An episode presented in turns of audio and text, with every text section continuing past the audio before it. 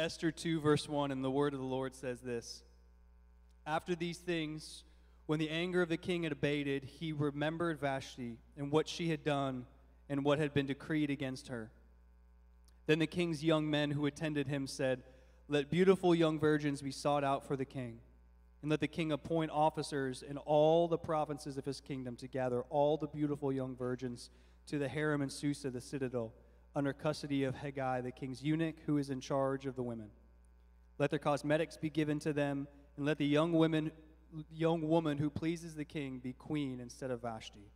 This pleased the king, and he did so. May we be blessed by the reading of God's word this morning. You may all be seated.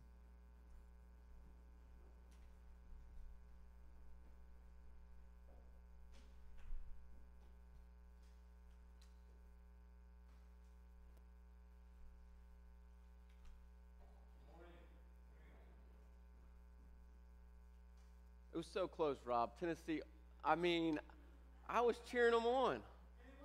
They did. They won the first quarter. I mean, one day, right? One day they'll beat Bama. I was thinking to myself when I was, like, watching some of the highlights, I'm like, man, it would be a glorious morning to get to come to church and, like, cheer on Tennessee Volunteer fans that they beat Alabama. Not this year, though. Maybe next year. Just one way of announcement, then we'll pray, and then we'll jump into God's word this morning. I want to thank everyone that came out yesterday for the trunk or treat.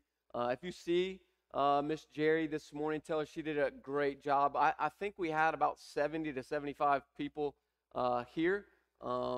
It was a great turnout. Just had a number of visitors. So, again, thank you all who came and volunteered and opened your trunk and let the kids come. But tell Miss Jerry thank you for that. And all of her hard work yesterday. And as we've been praying, we'll continue to pray. We're in the process of putting together a search committee for a youth pastor. So this time I want to pray for that, pray for the youth pastor, whoever God would have for us and for us to receive them. So let's go to the Lord in prayer, and then we'll jump into Esther chapter 2. And would you pray with me this morning? God, I pray that we would find our delight in you. Pray that we'd find our comfort in you, our peace in you, our hope in you. And through your son, Jesus, who offers us life and life to the full. So I pray that for all of us this morning. So grateful, God, for the opportunity yesterday to minister to people through our trunk or treat and for all the visitors that came. Thank you for Miss Jerry and her team that pulled that off yesterday. I pray that it was an encouragement and glorifying to you at the same time. And now, God, we come to you, and we ask that you would bring us the right youth pastor, that you would prepare us for them and them for and them to us. And so, God, I pray for this selection of this committee that would begin that search. I pray that you would raise up the right committee that has a desire to find the right person. And so just lead us, guide us. We submit all of our desires and wants to you, and we pray that you would reveal your will to us, your good and pleasing will, as you say in your word. And now, God, we come to your word this morning. We ask that you, through your Holy Spirit, would open our hearts, our minds, and our eyes to see and to receive from your word this morning.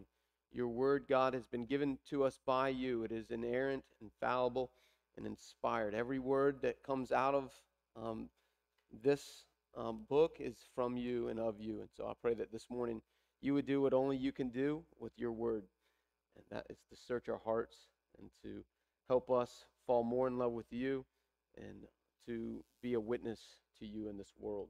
So lead us, guide us, take us on this adventure through your word to discover you and discover ourselves. We pray this in the mighty name of Christ Jesus. Amen. Sorry, I'm super distracted. I have something in my eye. I'm, like, trying to pray, and, like, something's, like, jabbing me in my eye. Like, so if for whatever reason I run out of the room and go to the bathroom to wash my eye out, you'll know why. Super distracting. Here we are in Esther chapter 2. The book of Esther is really about the providence of God. Remember what we said last week about the providence of God. The providence of God is a theological word that simply means this, that God knows the future and sees into the future, but he's acting to accomplish his goals and what he's already seeing into the future. So God sees the future, but he's currently acting in what he sees into the future. So he's setting all things in motion and has his hand throughout all things. We see that through the entire book of Esther. We come here to chapter 2. I thought chapter 1 was a difficult passage to teach, and now this morning chapter 2 is more difficult than chapter 2. There's a lot of speculation about the book of Esther. Here's the reason there's so much speculation. There's no, most of the time God's word has commentary on God's word. So there's other parts of the Bible that will refer back to other parts of the Bible. There's no place in God's word that has any commentary about the book of Esther. So a lot of times you can cross-reference. There's no cross-reference in all of God's word about the book of Esther. So it leaves us with a lot of speculation. It leaves us with a lot of man seeking God to say to and ask God, God, reveal to us what you meant in your word. And so that's what I've been doing this week. The commentaries that I read, the studying I did, there's so much debate about this chapter. Here's the deal with chapter 2. When you read chapter 2, you can read it, and we have this Sunday school, children's Sunday school idea about this chapter. That is not the case at all. VeggieTales did a poor job of depicting this story. It is not a cute story. If you really look at this chapter, and what my hope is to look at this chapter to reveal to us through what God had to us and the way that this chapter was written, it is more like this. It is much more of a story like The Bachelor. Now, I'm not going to dog The Bachelor. I don't watch The Bachelor. But when you look and read the story of Esther chapter 2, think of it, the Persian version of The Bachelor. And so what we're going to see is how God is going to use his will in spite of sin. This story is all about sin. It's not a cute story. It's not a PG story. It is an R-rated story that God is going to use for his glory and for our good. Throughout the book of Esther, see, what happens is we come to Esther, we read Esther knowing the end of Esther. Right? The end of Esther is a beautiful story of God using one woman as he placed as the queen in this wicked Persian empire to deliver God's people that would not leave when God told them to leave. And so Queen Esther, at the end of the story, is the woman that's pushing her people back to Jerusalem to worship God. So that's the story. We already know the end of the story. But we're not at the end of the story in chapter 2. We're at the very beginning, how God is going to work in his way and his will to put this one woman into a place of power so that his will would be accomplished. But if you look at the four main characters of chapter 2, Esther included, all of them are in some place sinning against the holy God, even Esther. Now, I think we can come to Esther chapter 2, the book of Esther, and we think, man, Esther, she's this amazing, godly woman. Yes, she ends that way, but that's not who we see in chapter 2. We see a terrified, trembling young woman that does not know how to stand up for who she is. We see that just in how we read her name. There's two names given for Esther, a Persian name and a Jewish name, meaning she's got this dual personality. Who she is and who she portrays to be are two different people. I wonder for us this morning if that's true for many of us. Who we really are is not who we always display that we are. Now you're going to see her uncle Mordecai, her cousin Mordecai, the man that was given charge over her, kind of lead her astray. Again, we can come and we can listen to Mordecai and think Mordecai was this godly man. As I'll show in the text, I don't believe he was. So again, my hope is to show us from the Word of God, chapter 2, how God uses all things for His good and for His glory to accomplish His purposes. His hand is always moving in spite of human interaction. In spite of our sin, God is still moving and wants to move. There's four characters in this story. Those four characters I'm going to look at. Remember, you've got to ask yourself, who are you in this story? There is someone that's underneath this story that none of us are. That's King Jesus. We'll see at the end. But the four people are the king, King Xerxes, the wise men, Mordecai, and Esther. So as I read this story, I want you to think of this story more in the lens of The Bachelor than I do VeggieTales. Anyone ever seen the VeggieTales one? It's really cute, but it's like, well, that's not quite how the story's written. It's much more written like a story you would not want to show your children. So let's begin in chapter 2, verse 1.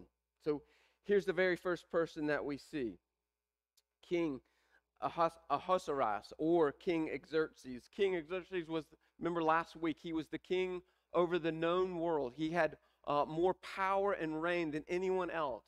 He had the kingdom of all kingdoms. 120 provinces were under his rule and under his control. There was nothing that was really outside of his control at that point until we see come here in this chapter.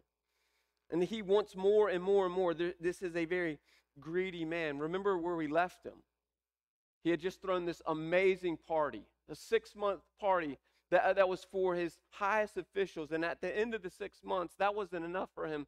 So he invites everyone from his town to come to this party. So there's this epic party. And remember at the end of the epic party what he wanted. He wanted his wife, the queen, to come out wearing nothing but her royal crown. And remember what the queen said. She's like, I ain't doing that. Now that's my version. That's not exactly how she said it. But she said, I will not do that to myself. And she said to the king, no. Remember what happened, what the king did. He was furious that she refused to be obedient. And then he went to his wise men, and the wise men said, basically, kick her out. Get rid of her. And so here we are after this party, after these things. Remember, part of these things is that amazing party, but that he had gotten rid of his wife, the queen. Now, a little later in verse 16, you'll see it says this. And when Esther was taken to the king, into his royal palace, in the 10th month, which was the month of Tabith, in the 7th year of his reign. So after these things, he's been reigning for 7 years. The scholars, and I could show you later, I just don't have the time to show you. This is 4 years after that event in the palace, after the party. So 4 years have gone by. So 4 years of no queen. Well, what was this king doing in those 4 years? Well, this is where the king wanted more and more glory. Remember what the people said about this king. He was the King of Kings, the Lord of Lords. Remember, that's how the people saw him. So his ego was getting larger and larger and larger. His desire to become more and more famous, more and more in control, more and more reign and power was in him. And so in these 4 years, this is what happens. There's this little country called Greece, and he wants to go conquer Greece. And so he and all of his army go into Greece to win over all of Greece, to have more power, more control. I don't recommend this movie. I've not seen this movie. I've heard about this movie. Have any of you seen or heard the movie 300? That is the story that is happening in these 4 years. So here's this king that goes into Greece to win over the land, and 300 Greek warriors rise up in power and defeat this king. And so here we are after these things, after he had this party, after he got rid of his wife. Now he's coming back to his royal throne, the first time he'd ever been defeated. And what does it say? When the anger of the king had abated, the anger meaning all that he had lost, his wife, part of his army, his ego, his prestige, his name. He comes back, tail between his legs, defeated, and he's angry about it. And where does he come home to? An empty palace. I don't know, men, if you've ever come home and you've felt defeated at work. Anyone? Like, who do you want to come home to? Your wife. Like, you want to find comfort in somebody. And so here's the king. He comes home to nobody, defeated. And so that's the king. That is who he is. He's this egomaniac that's finally been defeated. I wonder if that's you this morning. Are you like the king that's been defeated? Are you like the king that his anger has been abated? Are you like the king that wants glory and honor and yet you cannot find it? And you search and you search and you search and you search for it, and yet you are still as empty as you once were. That's this king. So in finding this place of emptiness, this place of really despair, this place of depression, he turns to some wise men for relief. Any of us ever done that? Like, in this moment, instead of repentance, instead of turning to the Lord for wisdom, where does he go? To man. How many of us have done that? I know I have. In some of my darkest hours, I look for relief in the wisdom of man or the wisdom of the world. Now, we could really transplant the wisdom of man to the wisdom of the world. Relief through addiction, the relief through pornography, the relief to more work. You name where you turn to for relief. That's what this king was doing. I wonder how many of us this morning are turning to relief rather than to God. We're looking for a solution rather than turning to the solution. God is our solution. So who does he turn to?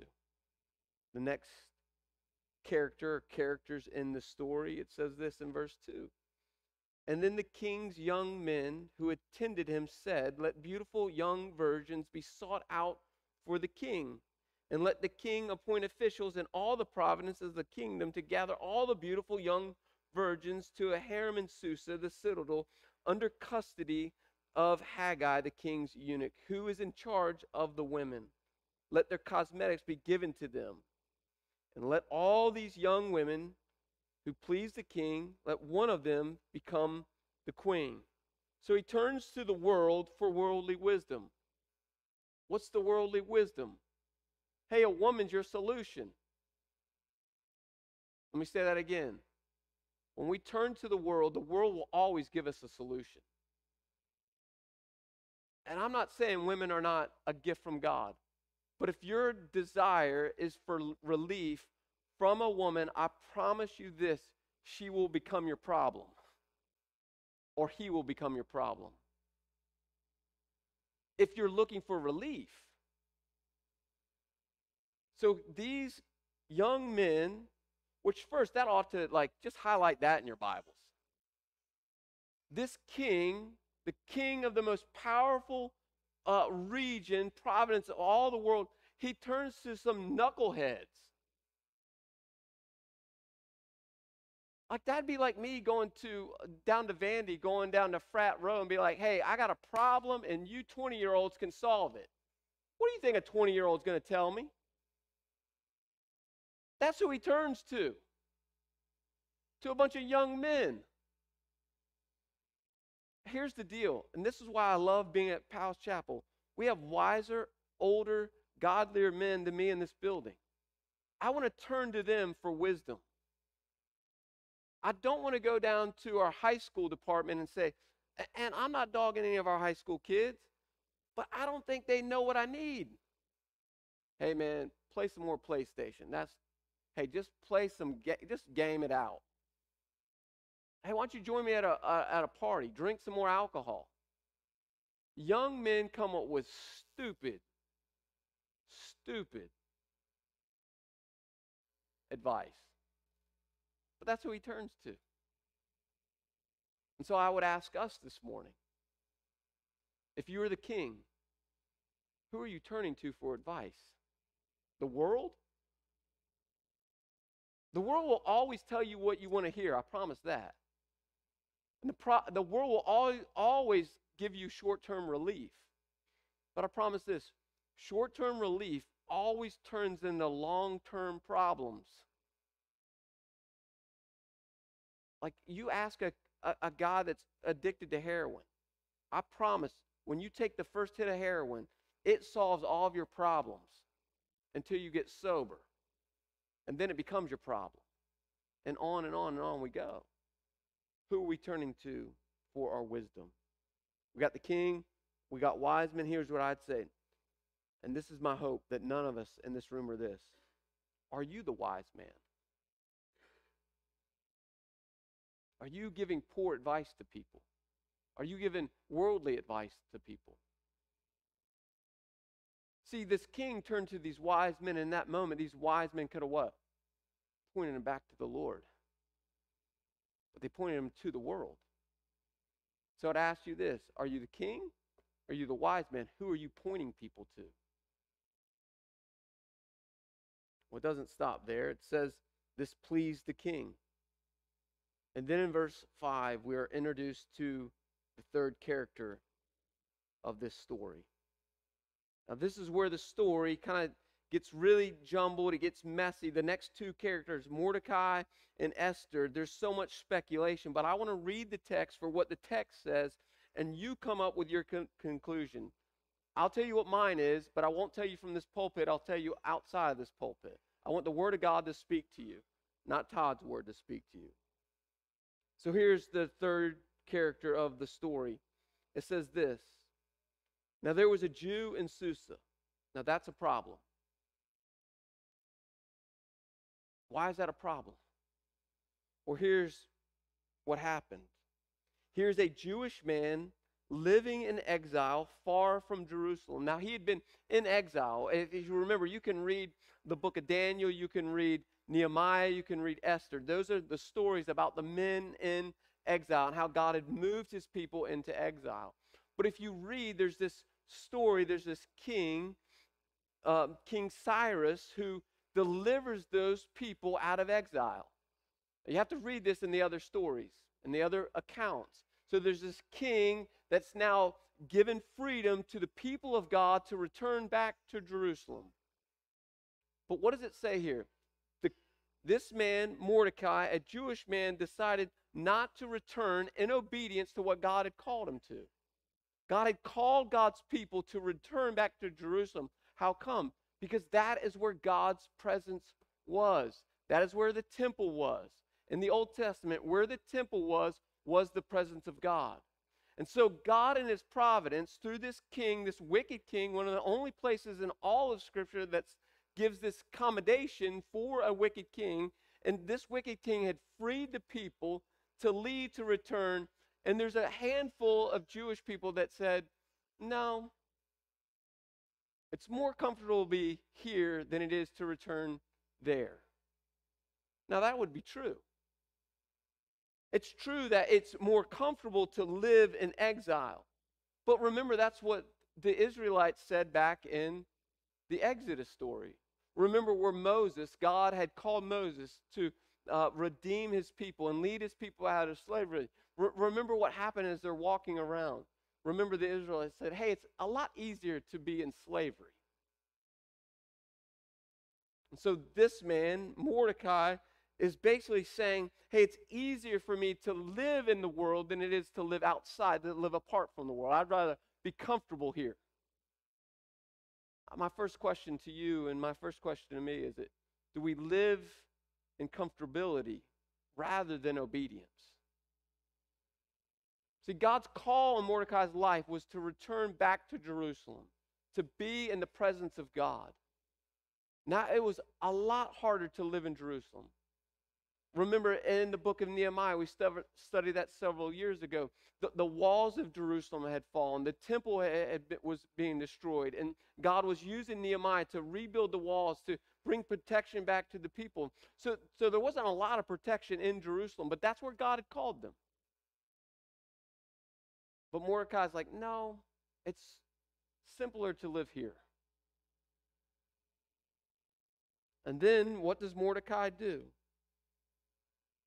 Says this, that he's one of the men that was carried away in exile, and he was bringing up Hadassah or Esther. She had two names, the daughter of his uncle, for she had neither mother nor father. The young woman had a beautiful figure and was lovely to look at, and when her father and her mother died, Mordecai took her as her own daughter. So, verse 8, so when the king's order and his edict was proclaimed, and when all the young women were gathered in Susa the citadel in custody, Esther was taken into the king's palace. Now that's where I want to pause for a moment. This is where we can get lost in the story. This is where I'm going to have to share more about the story than which is in the text. Now, I'm a dad.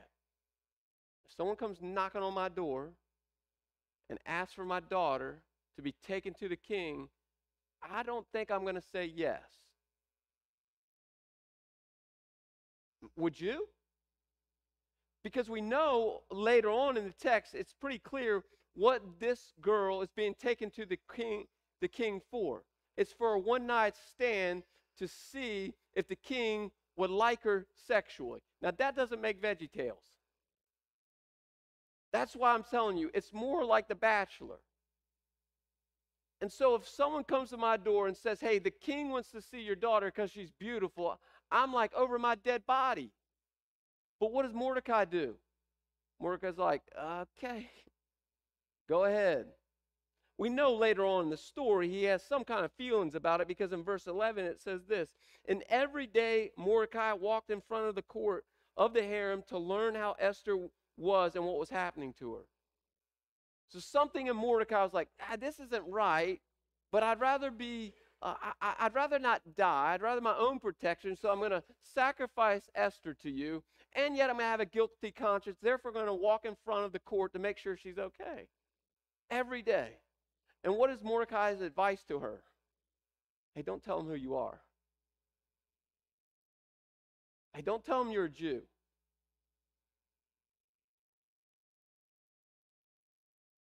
And so Mordecai is living in sin, and now through commission and omission, he continues to sin. He's a sinful man out for his own protection, and yet we'll see in a moment how God will use even that. So who are you? Some commentaries say this about Mordecai. He was a cultural Christian. He was Christian by name only. I'm telling you, when you read this story in chapter 2 of Esther, it's like, oh my, no wonder people do not teach this book. One, it steps on my toes to ask the question to myself. I hope it's asking, who am I in this story? Am I the king that wants my way? Am I the wise man that gives poor advice? Or am I Mordecai that wants my own protection? And so here is Mordecai. He gives up his young daughter to this king. And then in verse 8, for the first time in the story of Esther, we see Esther. So who is Esther? Well, we know this to be true. She's an orphan. She's been adopted. She's got no parents. She lives in exile, so she's homeless. She lives with a man that's not willing to protect her.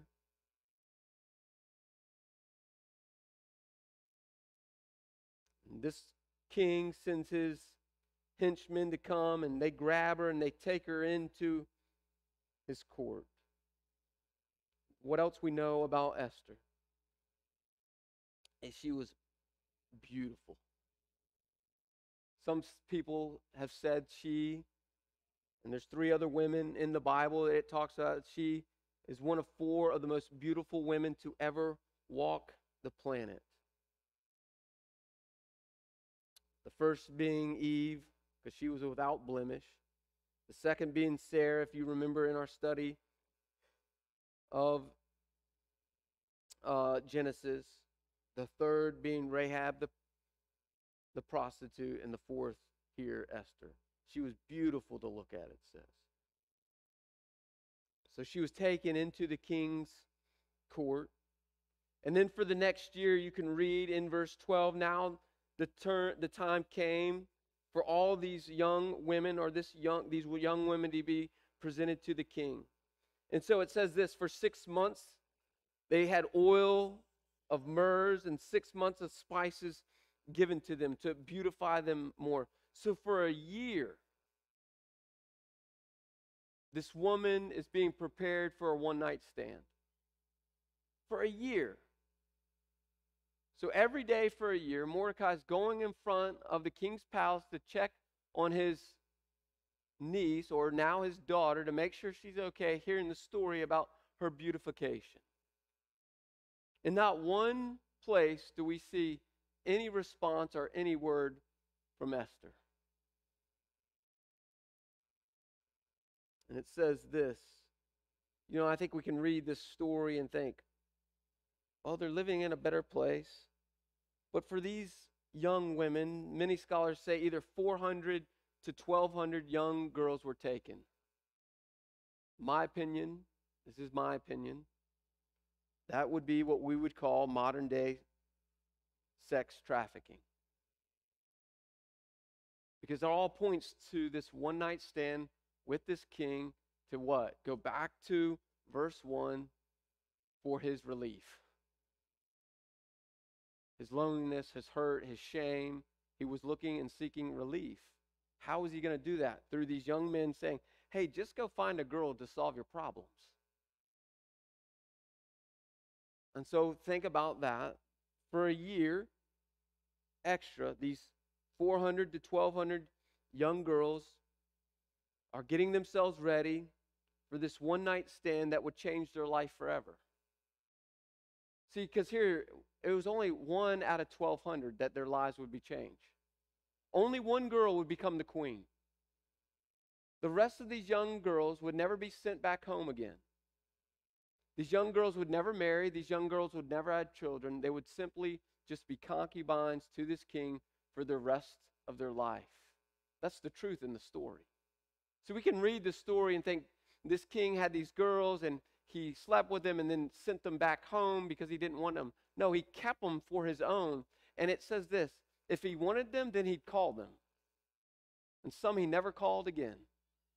And so they lived in exile in this palace with no husband, no family, no children.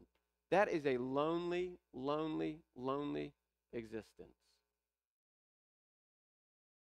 And Esther, all the while, is preparing herself for this moment. And she never says a word. She doesn't talk about who she is. She doesn't talk about where she comes from. She doesn't stand up the way even the queen stood up. Now, you got to remember her contemporaries. You know who her contemporaries were? Daniel, Shadrach, Meshach, and Abednego. What did those four men do? They stood up. They stood up to wicked kings.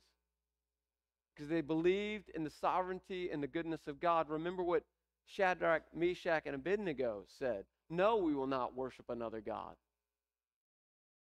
No, we will not defile ourselves with this food. Daniel even said that. Daniel said, no, I will pray every day to my God. And the king said, well, if you don't stop praying to God, if you don't not worship me, to Shadrach, Meshach, and Abednego, you three men will be thrown in the furnace, and you will be thrown into the lion's den. And all four said, if it is what it is. And remember what Shadrach, Meshach, and Abednego said to the king. We will not worship you. We will worship the Lord our God. Whether he rescues us or not, we will worship him. What is poor, defenseless Esther do but remain silent? Now, I don't know if she went into his bedroom that night and slept with him. I have no idea. I do know she went in. I don't know what happened behind closed doors because God's word doesn't tell us. But I can tell you this. She said nothing because what God's word tells us, she said nothing. And yet, even in her spite of her saying nothing, there's this line that continues to happen through this story. It's the same line that we saw back in the story of Joseph. She began to win favor over these people. Why? In spite of who she was, the hand of God was on top of her. In spite of her sin, in spite of her silence, in spite of whatever she was or wasn't doing, the hand of God was directly on top of her, that gave her favor upon favor. The hand of God was that she was beautiful. That's God's goodness to her. She didn't make herself beautiful. Beauty comes by the hand of God. God's hand had been on her her whole life, preparing her for the end of the story to rescue God's people. But she remained silent. So we have these four characters in this story. The king that wanted self-gratification. The wise men who gave poor advice. Mordecai who sent his daughter. And disobedience and not protection to a wicked king. And Esther, the victim in it all. And yet she remained silent. And yet in all four characters, we see the hand of God. The hand of God on the king. The hand of God on these poor, stupid, wise men. The hand of God on Mordecai and the hand of God on Esther. How come? Because of the providence of God. Because God is seeing into the future. And he knows his desire is to rescue his people. And his desire, he will do whatever he has to do to accomplish his purposes, and that's to rescue his people. We see that in the life of Christ. Remember the life of Christ. Christ came to this planet as a baby to two teenagers, lived an innocent, sinless life. And yet we see in the book of Isaiah that God was, and we see in the book of Genesis, we see throughout the whole Old Testament that God's hand is always going to be on his son, but that God's hand is also going to be on these wicked people.